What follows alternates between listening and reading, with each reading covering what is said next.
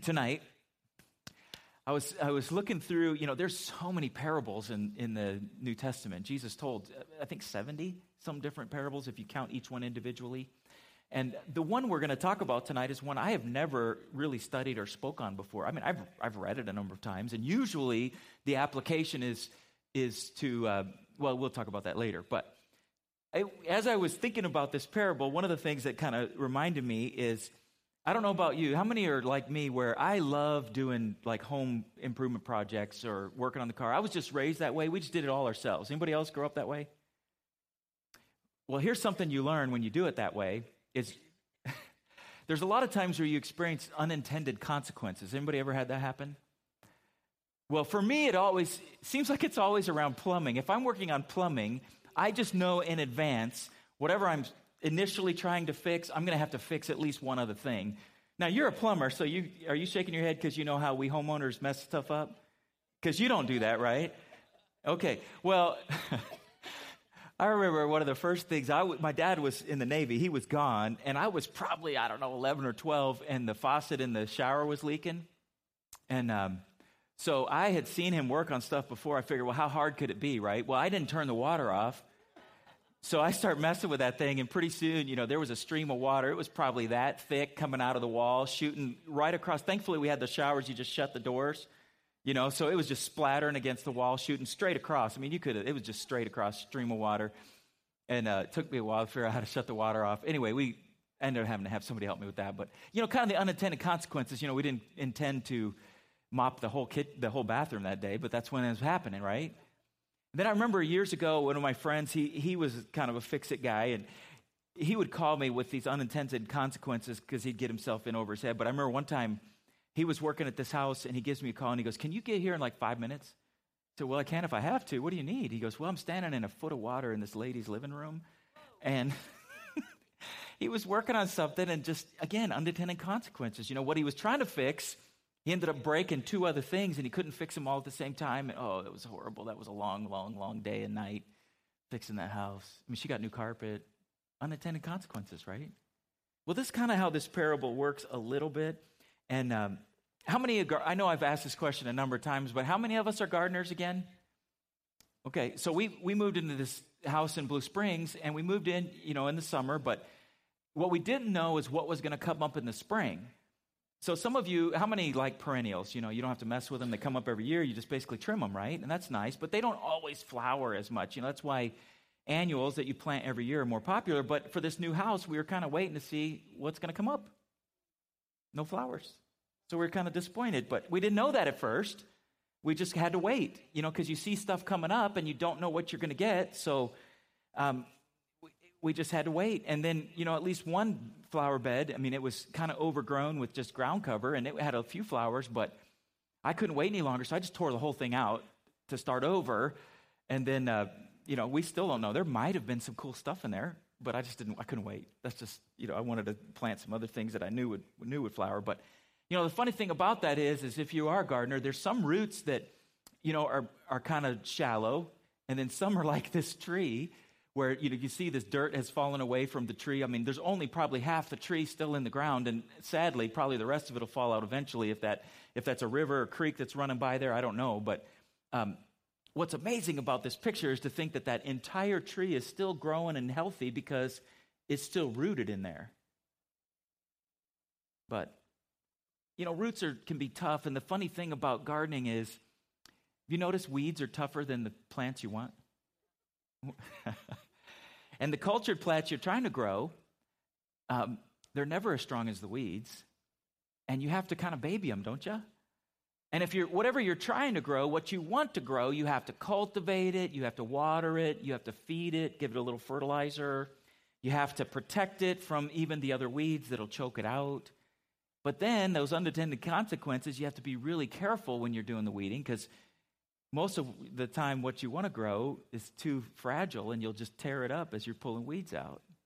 So it's funny like that. So as we've talked about the kingdom of heaven and the, the different parables that we've looked at, what are some of the things we've learned about the, uh, the kingdom of heaven in the last few weeks? Can you guys shout some things out? The kingdom of heaven is like nothing.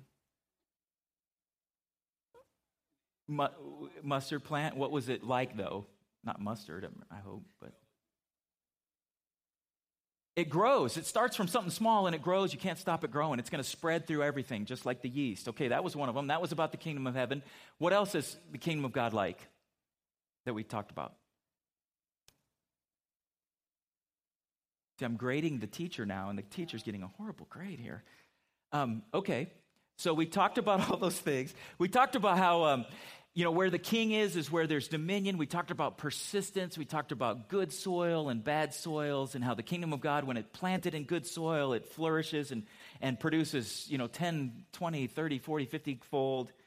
Uh, we talked about how God runs to us and gives us grace in the kingdom. The kingdom of God is a place of grace where you can't earn it and everything you did, you don't get, you don't deserve, but He gives you good, wonderful things. But today, let's look at this parable.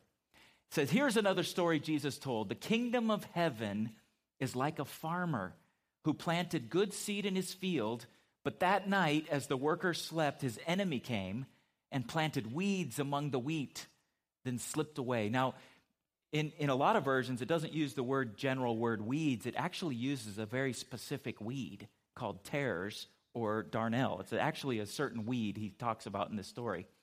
The farmer's workers went to him and said, Sir, the field where you planted that good seed is full of weeds.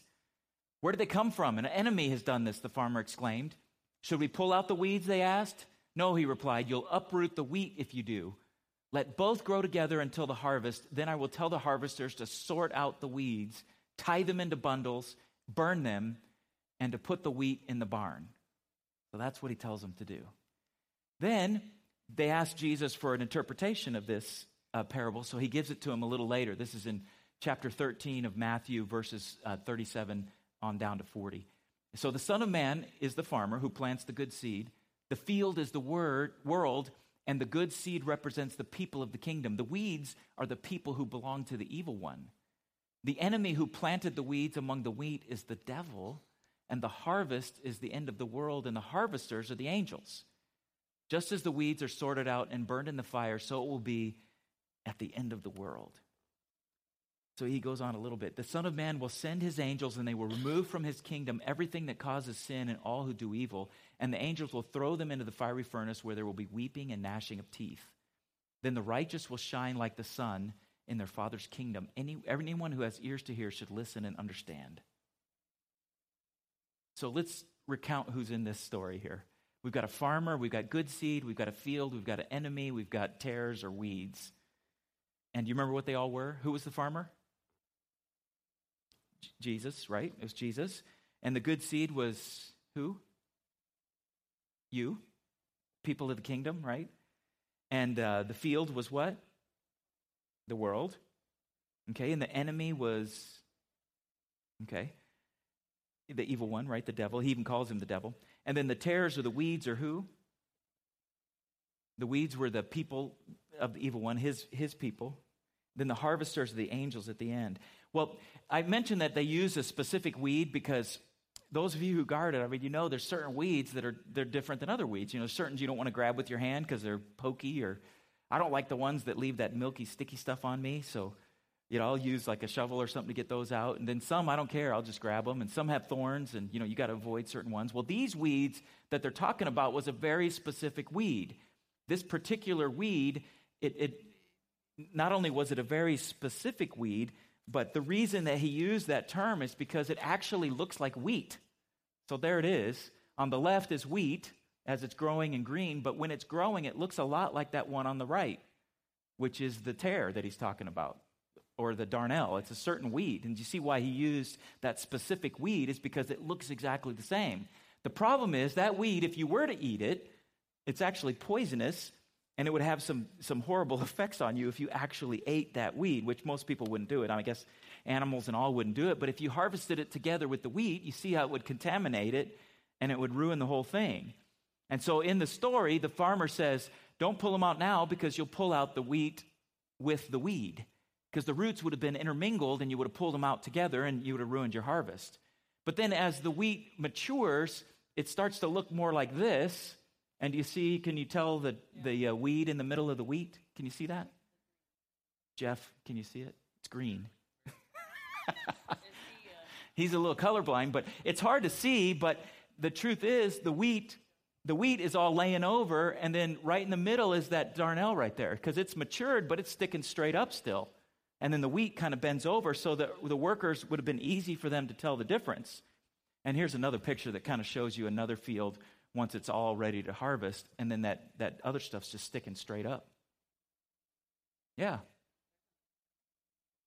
Yeah, you could make some analogies there, but here's the point is when Jesus tells these stories, they knew exactly what he meant. They walked right by these fields all the time. They had seen this process over and over. For us, you know, we kind of lose it on the, you know, weeds are weeds and all that, and that's true, but there's a big difference here. So, what are some of the things we could talk about here? Here's something to think about, first of all. Um, the fact is, we serve an enemy who's pretty clever in how he mixes, mixes in the temptation and sin, isn't he?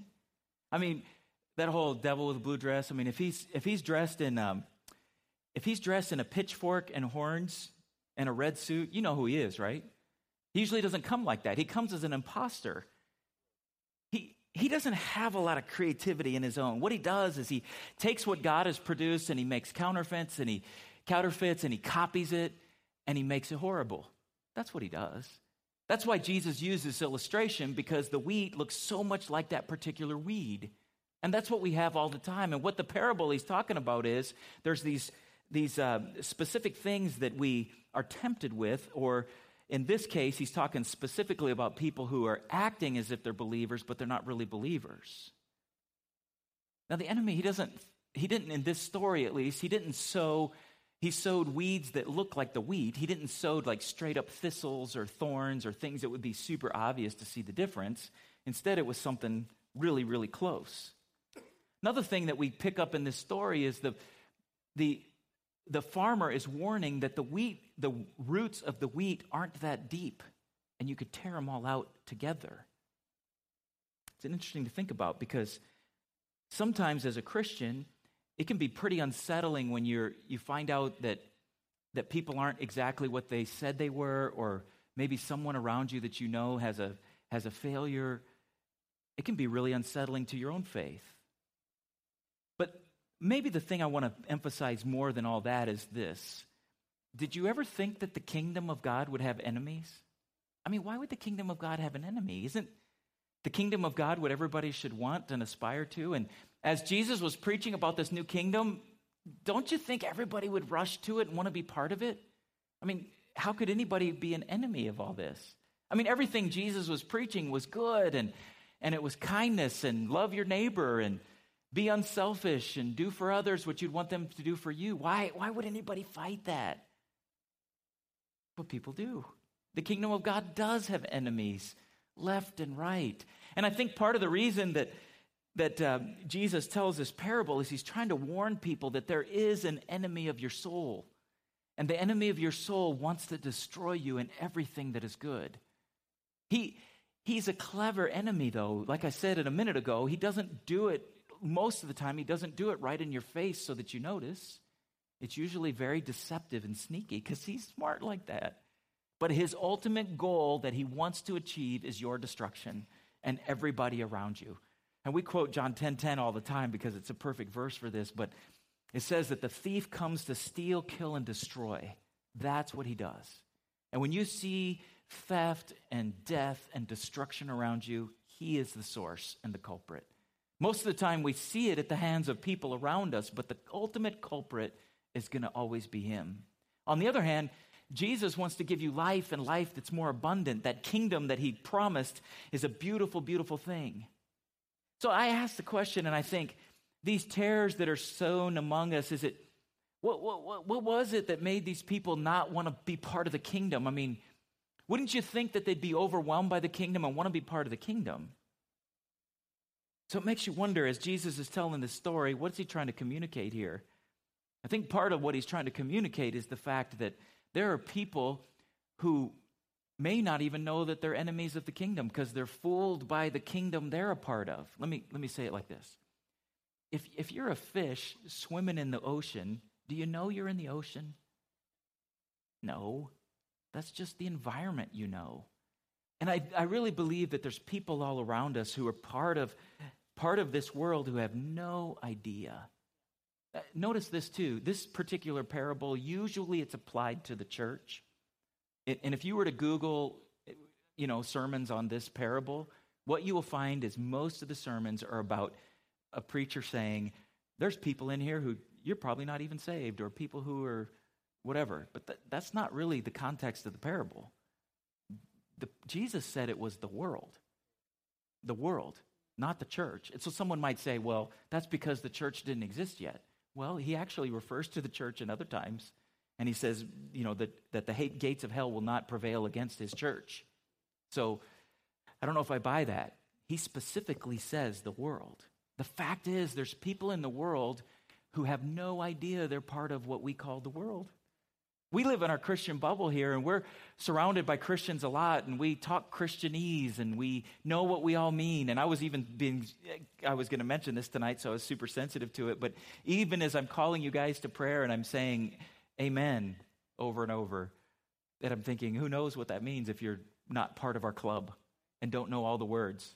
We've tried to change some of the words we use at church to make it a little easier for people who are new to church. Now, I was raised in church. I mean, I, I spoke Christianese probably right along with my English growing up. But most people aren't familiar with that term sanctuary that we use so casually because it's familiar to us. Most people who aren't around church don't really understand that, but they do know what an auditorium is. But think about this for a minute. Most of the people who are those, those enemies of the kingdom, they don't know that. They're just part of it. That's the air they breathe and the water they drink and the world they, they live in. That's all they know. Beyond that, though, the, the kingdom is actually under active attack all the time. This kingdom that Jesus is setting up, it is revolutionary to another kingdom. You, you realize that, right? And he died for this kingdom. It was under attack when he launched the kingdom, and that has never, ever changed. Now, there have been times in human history where Christians have been maybe more in charge of a kingdom. You know, like we know through church history and all that there was even a time where the Pope was in league with the Roman emperor and all that. But even then, that wasn't really the true kingdom of God that Jesus was talking about. And the fact is that his kingdom will always be under active attack by the kingdom of the enemy. Always.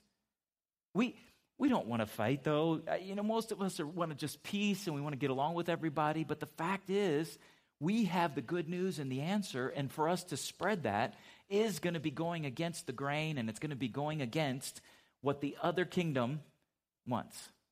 You're always going to be going against the flow. You know, it would be nice, wouldn't it, if everybody was Christian? And I know for eh, people, I know you know, lots of communities have tried to even set up places where it's all Christian and all, and, and I, I understand that desire. But the fact is, we're not called to live in Christian kingdoms.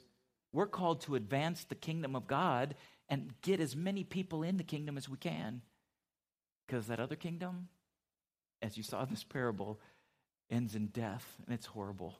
And they need to know. And we have the answer to all that. That's why it's, it's a kingdom that's under attack and it's a kingdom that is being spread. In this parable, Jesus talks about the, the, the weeds being sown at night. And what that implies is that the, that the people who were doing the planting for the kingdom, they were kind of asleep on the job. They weren't paying attention. It was snuck in on them and they planted at night. It, it also kind of implies that the attack sometimes comes from within and and because we're inattentive, we don't notice it coming. But it's always being attacked. You know, it makes me wonder, though, um, what's, what's better, defense or offense for the church, for the kingdom of God? All the fighters are like, offense, right? And I would tend to agree. I think offense is the best defense. I mean, defense is good, but really, we're not called to be defending, we're called to be spreading the gospel.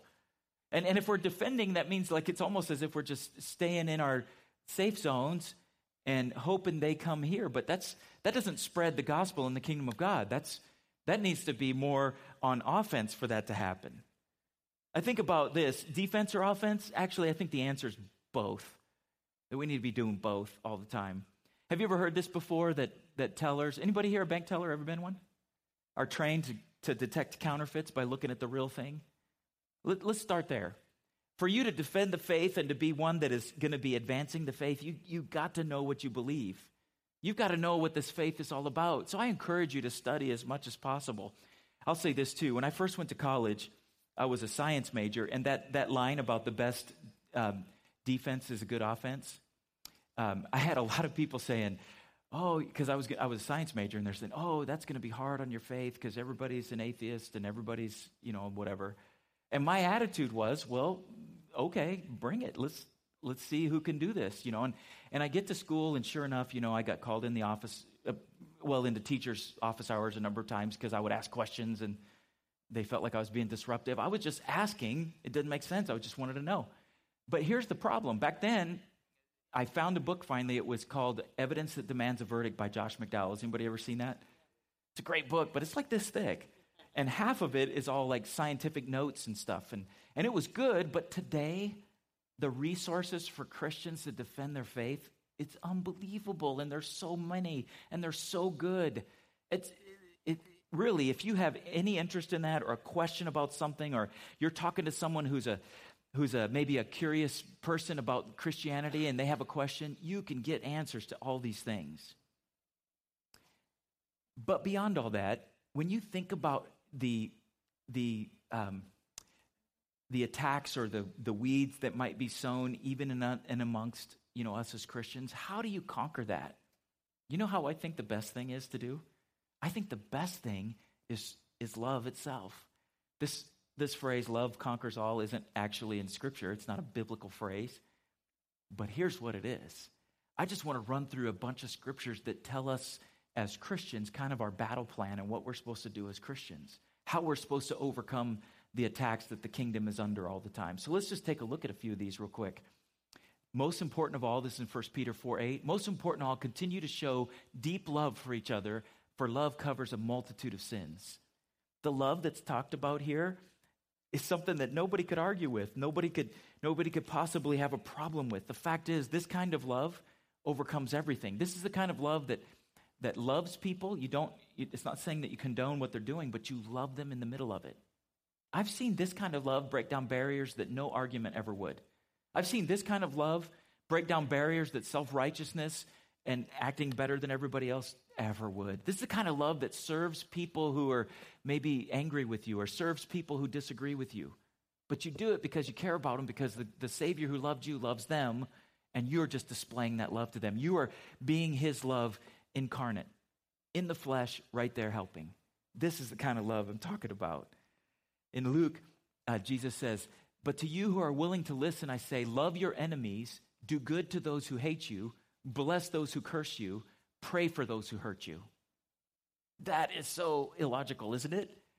I mean, most of us think, oh, we're going to fight them, and we're going to fight them on the, on, what, did, what did Churchill say? We'll fight them on the seashore, we'll fight them. I mean, he went on and on, and, and yeah, that was appropriate in that case, but when we're talking about this advancing kingdom of God and the fact that the kingdom of God is always under attack, this should be our number one battle plan. At every turn, pray for your enemies. Love those. Love those who hurt you in every case. Let's keep going with this. If another believer sins against you, now we're in the church here, go privately and point out the offense. If the other person listens and confesses it, you have won that person back. Notice that's the motivation is to win the person back. That's the motivation. And notice you're supposed to do it privately, one on one. But if that doesn't work out, then take one or two others with you and go back again so that everything you say may be confirmed by two or three witnesses. Again, the goal is always reconciliation there. Because obviously, that attack against the kingdom would be way more effective if it was in the church and from within. And there's times where any of us who've been in the church for a while, you know that there's times where people in the church are going to disagree and have issues.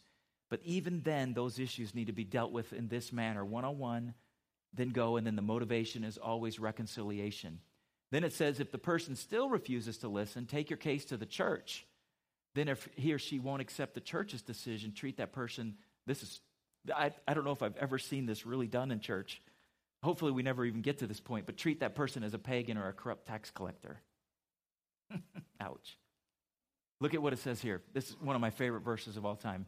Don't use foul or abusive language. Let everything you say be good and helpful so that your words will be an encouragement to those who hear them.